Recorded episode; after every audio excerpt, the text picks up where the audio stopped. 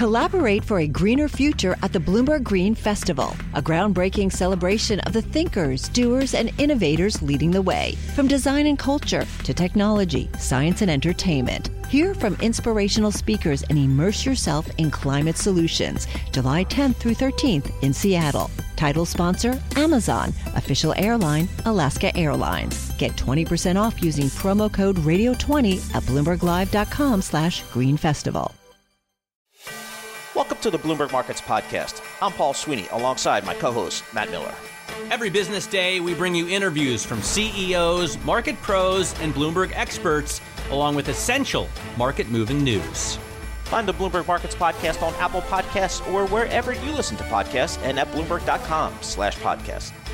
All right, now let's get some more color on the jobs data that we had this morning. Dana Peterson, chief economist and center leader of economy strategy and finance at the Conference Board, joins us. Dana, what was your takeaway from the jobs data that we received this morning?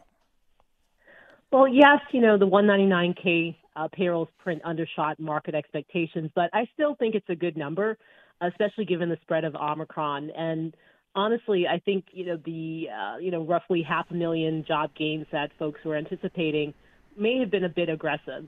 Let's look back at December. We had many people who were getting sick. Um, many uh, in-person services activities are getting canceled. And so it didn't really seem like the greatest environment for big payroll additions. And I would say that, you know, any continued gains in labor market indicators should be viewed constructively by the Fed and uh, positive for the Fed to continue on its path of of finishing up Q E taper probably by March and adding, uh, ra- rather uh, raising interest rates three or four times this year. How are you thinking about the unemployment rate uh, that continues to check lower and then a labor force participation rate? It was interesting that we heard comments from Bullard yesterday saying that pre-pandemic levels are no longer an appropriate benchmark as we're thinking about some of these job uh, indices that we've been following. Sure.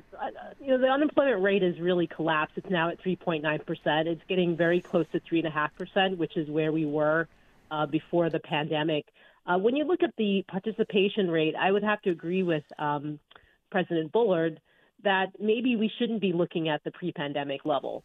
Uh, since then, we've had a wave of retirements. Many of those folks are probably not coming back to the labor market.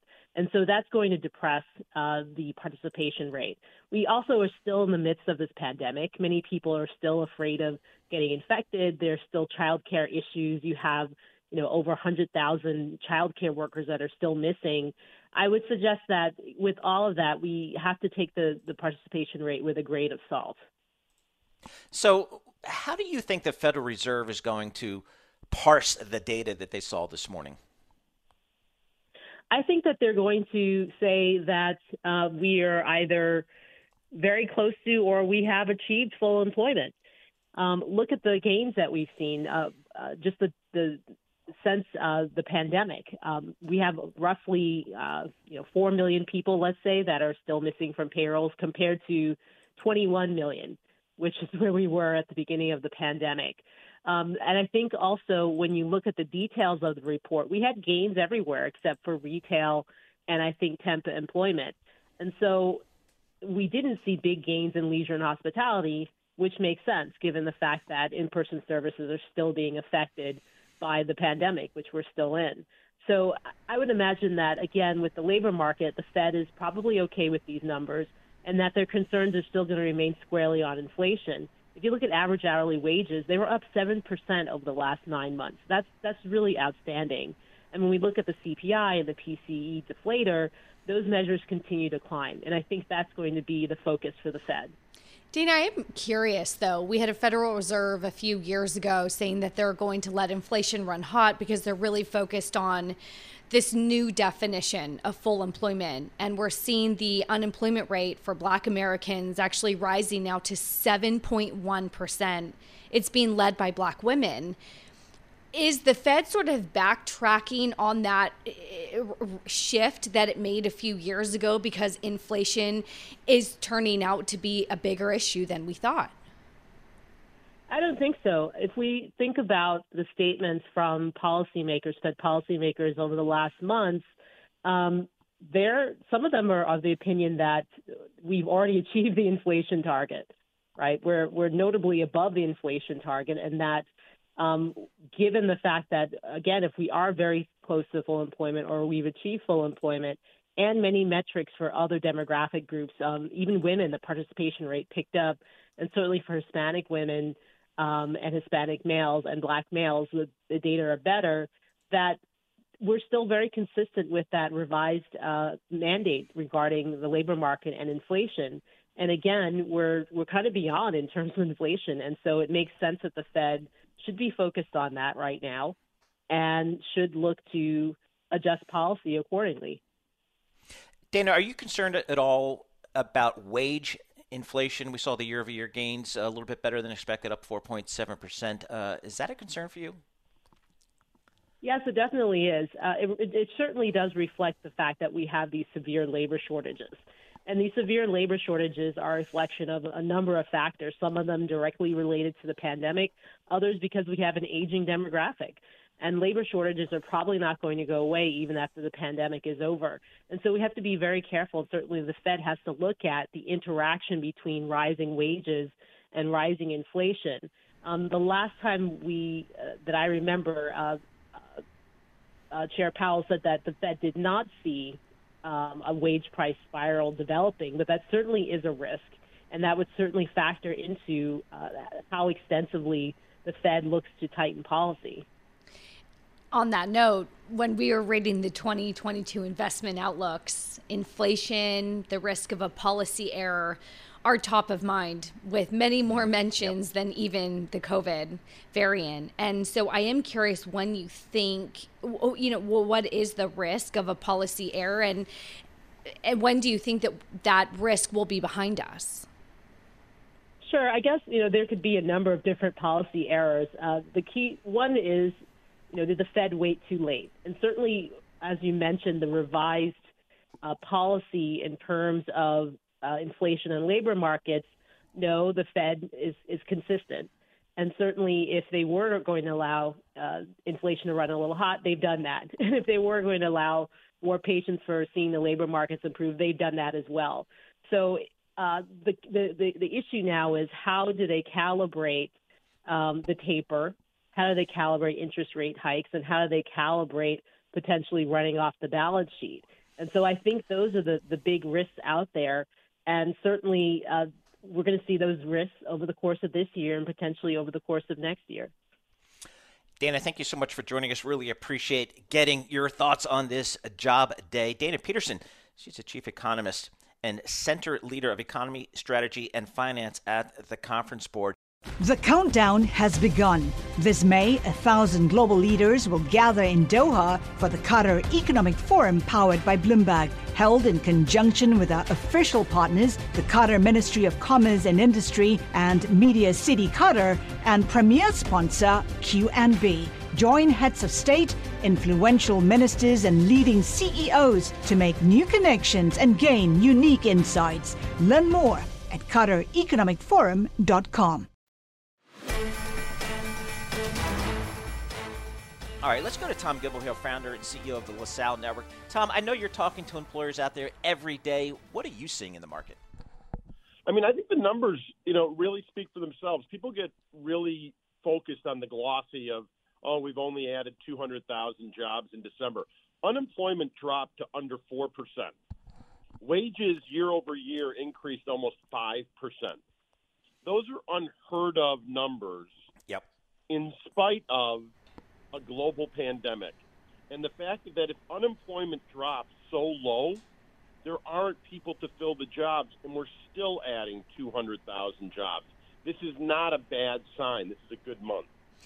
And Tom, it's interesting when you also talk about this week, we got the job openings survey, the quit rates at another record high. How is the great labor shortage? What do you see? Well, the, the real the, the problem with the labor shortage is COVID, period, pure and simple, is that we've got a situation that no one has ever experienced before. It's been going on for two years. People have been working remotely, and you have people due to fear due to childcare, due to school closures, right? I- I'm in Chicago right now. The Chicago public yep. school system is all doing remote remote school, right? We've got this challenge. So we're never going to have, um, until COVID gets, quote, unquote, under control, whatever that may mean, uh, a real accurate view. We can't compare things to pre-COVID because it's not pre-COVID. And people Tom, are trying to find that common denominator. There isn't one. Right. So, Tom, the, the I don't know, the four or five folks that have – million folks, I'm sorry, that have left the workforce, have they really left the workforce permanently?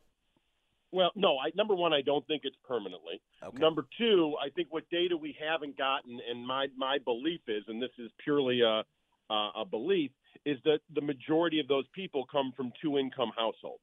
So you've got people – that were working in, in some capacity. And when you look at that, because wages have increased so much, their spouse is making more money, and they don't need that delta between what the spouse's compensation is increased and the cost of daycare mm. and how little they were making. That's why they're pulling out of the, of the workforce. So I think you're seeing that it's a variety of reasons.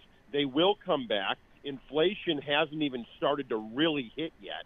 And we'll see what happens with the, the strand. I mean, I think that the real great equalizer with COVID has been this latest strand, because we're seeing a lot more cases reported, but not as many hospitalizations, not as many deaths. And people are starting to get sick of it. And I think come spring and summer, you're going to see labor numbers really hop up on people coming back into the workforce to take advantage of the economy and make money. Tom, another big theme that I've noticed from most of the people that we speak with is that this seasonal worker, they're trying to hold on to them and make them permanent because there is such a labor shortage. Are you seeing that, where the temporary and the seasonal workers, they're being held on to? Yeah, there's no doubt about it. That because the, it, what we're seeing is, is uh, instead of seasonal spikes, we're seeing just current economic boom. And that means that the economy continues to grow and companies continue to have record profits. We're seeing EBITDA numbers of privately held companies increase, and companies can't get enough people, so they've brought people on at seasonal, and they're trying to convert those people to permanent jobs. We're seeing our temp to perm numbers, people who are temporary and get converted on to permanent payrolls of, of our client organizations, increase as companies are trying to do that. Hey, Tom, thanks so much for joining us. We always appreciate getting your perspective when we talk about the labor market and jobs numbers. Uh, Tom Gimbel, he's a founder and C E O of LaSalle Network, uh, national staffing recruiting uh, firm uh, focusing on temp workers, contract staffing, as well as direct hires. Markets here trading off. We have the S and P off about a half a percent. NASDAQ once again uh, leading the way lower. Let's get more color on the jobs market with Joni Bily, Chief Workforce Analyst at EmployBridge. Jeannie, what was your, I'm sorry, Joni, what was your takeaway from the jobs number we saw this morning? Well, good morning, and thanks for having me on. You know, today's report was a bit of a surprise. I think the headline number was very disappointing, to only see one hundred ninety-nine thousand jobs created. Um, but digging into the report, I will say there is a lot of good news. There, there was job growth in many of the sectors. Um, we did see fifty-three thousand jobs come back in leisure and hospitality. We saw jobs created in construction and manufacturing, um, certainly in retail and healthcare. However, the job growth was not as robust as we thought it was going to be. So um, still moving in the right direction, but, you know, we're not the labor market still hasn't really recovered from the pandemic, and certainly we're seeing that in, in these numbers. When we talk about a labor market, and from your perspective, a lot of maybe structural shifts that have undergone, we've heard from a few Fed presidents that looking at pre-pandemic levels of employment or labor force participation is no longer appropriate. From your perspective, how are you thinking about those who are looking for jobs, those who are not, and if there has been sort of a structural shift where we're not going back to the way things were before? Yeah, things are definitely different, and certainly one of the biggest challenges we have as a U S economy right now is labor participation. It is the biggest challenge we're seeing for businesses. They are struggling to find workers, and we just don't have enough people participating in the workforce. It does seem that, you know, many unemployed aren't searching for work right now, um, and that could be still for a few reasons. It could certainly be COVID concerns. It could be family care issues. Um, and some of them may just have a little bit more of a financial cushion, and they're just not, you know, coming back to work yet. But the jobs are out there. We have over ten million. There's ten point six million open job postings. And to only create, you know, close to two hundred thousand jobs for the month of December uh, really points to that disconnect, right? It's that true supply and, and demand issue. The demand is there, and we just we don't have the supply of people that are willing to participate in the workforce. So we need to encourage people to get back to work. Um, that's one thing. Uh, we're seeing declining rates, certainly for females in the workforce. Um, we're seeing that, you know, more of the baby boomers that maybe stopped working during the pandemic are not coming back to work. So um, we need to figure out ways to get more people participating in the workforce. And um, otherwise, you know, I, I think businesses are going to really see the impact in their earnings, and they're not going to be able to produce their products and deliver their services. Um, certainly in the future. And that's going to impact earnings in Q two and uh, Q three of this year. Joni, talk to us about immigration and how that may be impacting the participation rate in the jobs uh, fulfillment issue, particularly on the lower end of the economic scale. We've had, obviously, a curtailment in immigration, legal and illegal immigration. Is that an issue that needs to be addressed? Uh, is that one of the causes? It certainly is a concern and a challenge um, with all the immigration um, and illegal immigration that we are seeing. You know, many of those people will obviously be coming, you know, over and looking for work, and they usually end up finding those jobs, right, that those, you know, manual labor Um, you know, hourly jobs, but they're not, you know, they're working for employers that aren't following the guidelines of, you know, paying people legally in the country. Um, there's so there's so many issues with that. Certainly on the lower hourly um, wage scale, we see that that will impact, of course, legal workers in the U S where Um, they may not be getting those jobs because those jobs are going to the illegal workers, and they're taking the jobs for less money. So th- that can certainly impact those hourly wages. Um, and, you know, the one thing I, you know, I can tell you from EmployBridge, we we place, you know, eighty thousand to ninety thousand workers on a weekly basis, and many of them are in manufacturing and logistics. Um, and hourly positions. And, of course, we follow all the guidelines and, you know, make sure that there's I nine documentation. Um, but we see that there are companies out there that aren't following that. You can really get yourself into into some trouble and some difficulty. Um, but we need to get the um, we need to get immigration addressed and make sure that even the people that are here, you know, what are we going to do about making sure that they are working also in safe environments, and how do we do that legally? It's it's certainly a big challenge. Talk to us about some of the, maybe the lower end wages, but really pretty much all across the scale. For the first time, certainly in my lifetime, we're looking at inflation prints of almost seven percent. And so a two or three percent wage increase isn't cutting it. I'm still looking at some pretty big negative real wages adjusted for inflation. Are you seeing, as we approach some of these big inflationary numbers, wages keeping up, and, and particularly on the lower end? We are seeing wages move um, a little bit more aggressively than what's reported in the B L S numbers. When we look at, for example, our pro drivers business, uh, we're seeing that the drivers' wages are up more like fifteen to sixteen or seventeen percent on a year over year basis.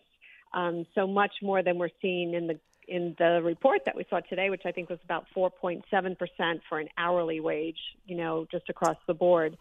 Um, manufacturing and logistics, the same thing. It's it's more double-digit growth over the last year. Um, and that is just because the market is so competitive. You know, employers cannot find workers, and they are being forced to have to pay more on that hourly rate um, for, you know, manufacturing logistics positions. So we're seeing a bit more movement in those areas than what is being reported from the Bureau of Labor Statistics. Joni, talk to us about the union worker. We've seen uh, some strikes, some successful strikes. Um, John Deere, for example, just, just recently. Talk to us about the union size of, of the labor force. Are they getting more uh, leverage vis-a-vis the employer? You know, we we don't do a lot of work with unions at EmployBridge, so I'm I'm not your best expert, certainly, in that area. Um, but what we do see is that um, certainly there is a need, you know, in in certain parts of the country. And when I look at even like the teachers' unions of of what they're looking for, um, I think there is certainly a place for unions um, and really to protect the rights of the workers. Um, we've seen it certainly with airlines as well. But there's um, many of the businesses that I'm dealing with um, are not driven by the union worker. And so the employees are a little bit more on their own. Um, and you know, we look certainly to employers to make sure they're offering the right benefits to their workers, that they have environments to retain them, that they're paying them competitively. And we feel that they're really doing that. I think employers um, are focused on employee retention right now. There, there's concerns, right, of that, what we hear about the great resignation, and that yep. so many people are quitting their jobs. And employers are smart. They're they're getting smarter about how do they focus on strategies to retain their workers. So just as unions are trying to do that, we certainly see the private employers doing that as well. I am curious the way that benefits have changed, the way that companies are thinking about retaining talent has changed. I remember a few years ago, free snacks or a ping pong table, right, were all the rage. And now it's like, no, I just need flexibility to work from home. And what has that shift been like? What is the biggest ask right now when it comes from what employees are sort of asking for from their employers? Right. I know, it's so funny because I remember those days, too, where we were talking about like bring your dog to work day or wear flip flops, you know, the, um, and the ping pong tables and all that. You know, it, that has definitely changed. And you're absolutely spot on. It's all about workforce flexibility. Um, people want to work from home. They want to be in control a bit more of their hours. Um, they like the hybrid model where maybe they're in the office for a few days and then can work from their home office for a couple of days. So flexibility has risen to kind of the top of the list. Of course, they're looking for great pay um, and health care benefits and paid time off, but flexibility is one of the kind of hottest things that an employer can offer right now to really retain their employees. And I think that speaks to COVID and what we've all gone through over the last few years. I mean, I don't know about you guys, but yep. I used to be in a role where I was traveling every sure. single week, right? And COVID changed that. And it's it's funny, coming out of it, you're like, gosh, I really don't want to be on a plane every week anymore. And, you know, in the hotel rooms, I'd rather sleep in my own bed. So right. I think they're, you know, we've reprioritized what's important to us. And I think the workers definitely looking for more flexibility.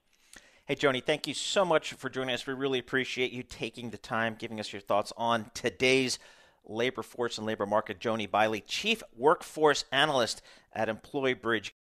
The countdown has begun. From May fourteenth to sixteenth, a thousand global leaders will gather in Doha for the Qatar Economic Forum powered by Bloomberg.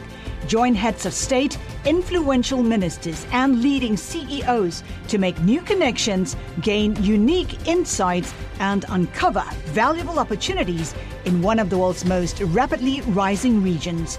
Request your invite for this exclusive event at Qatar Economic Forum dot com. I want to switch gears, Taylor.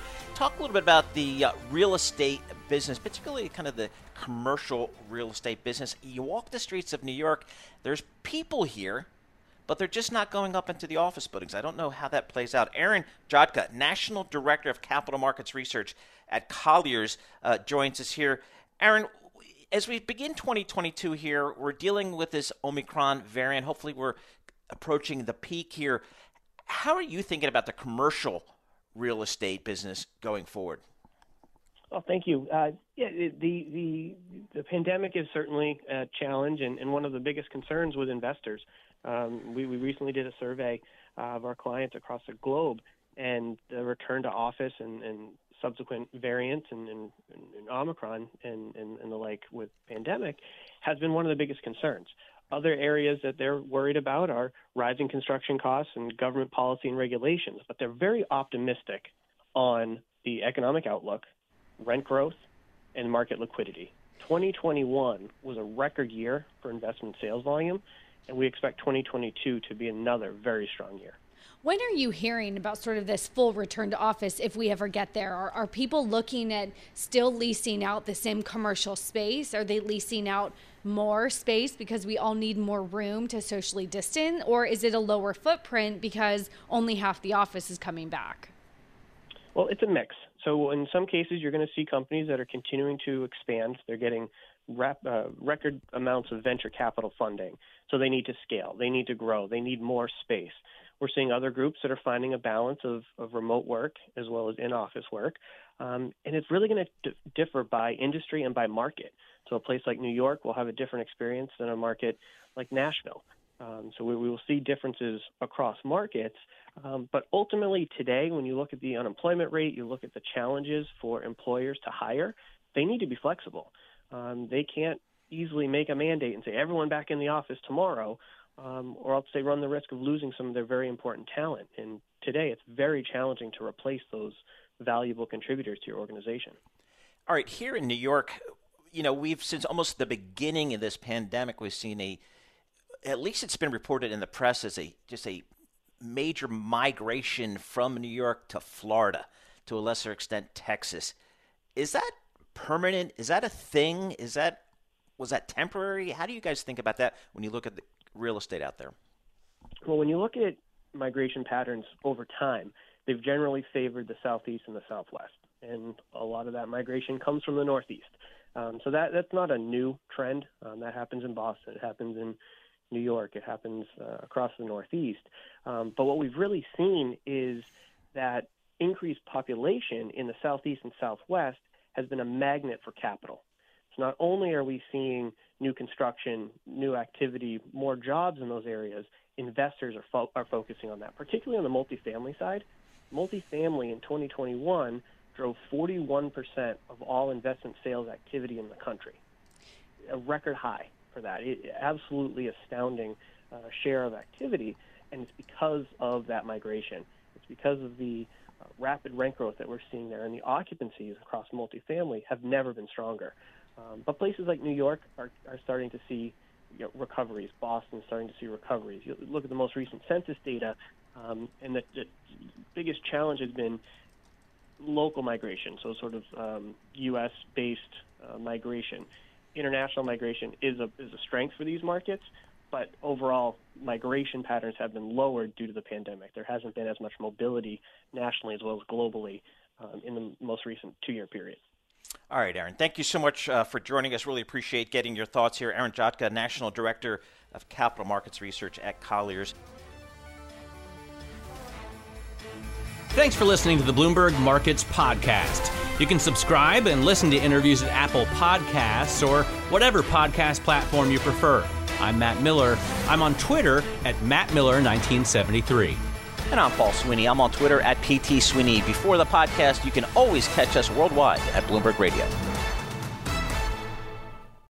Collaborate for a greener future at the Bloomberg Green Festival, a groundbreaking celebration of the thinkers, doers, and innovators leading the way. From design and culture to technology, science, and entertainment. Hear from inspirational speakers and immerse yourself in climate solutions, July tenth through thirteenth in Seattle. Title sponsor, Amazon. Official airline, Alaska Airlines. Get twenty percent off using promo code radio twenty at bloomberg live dot com slash green festival.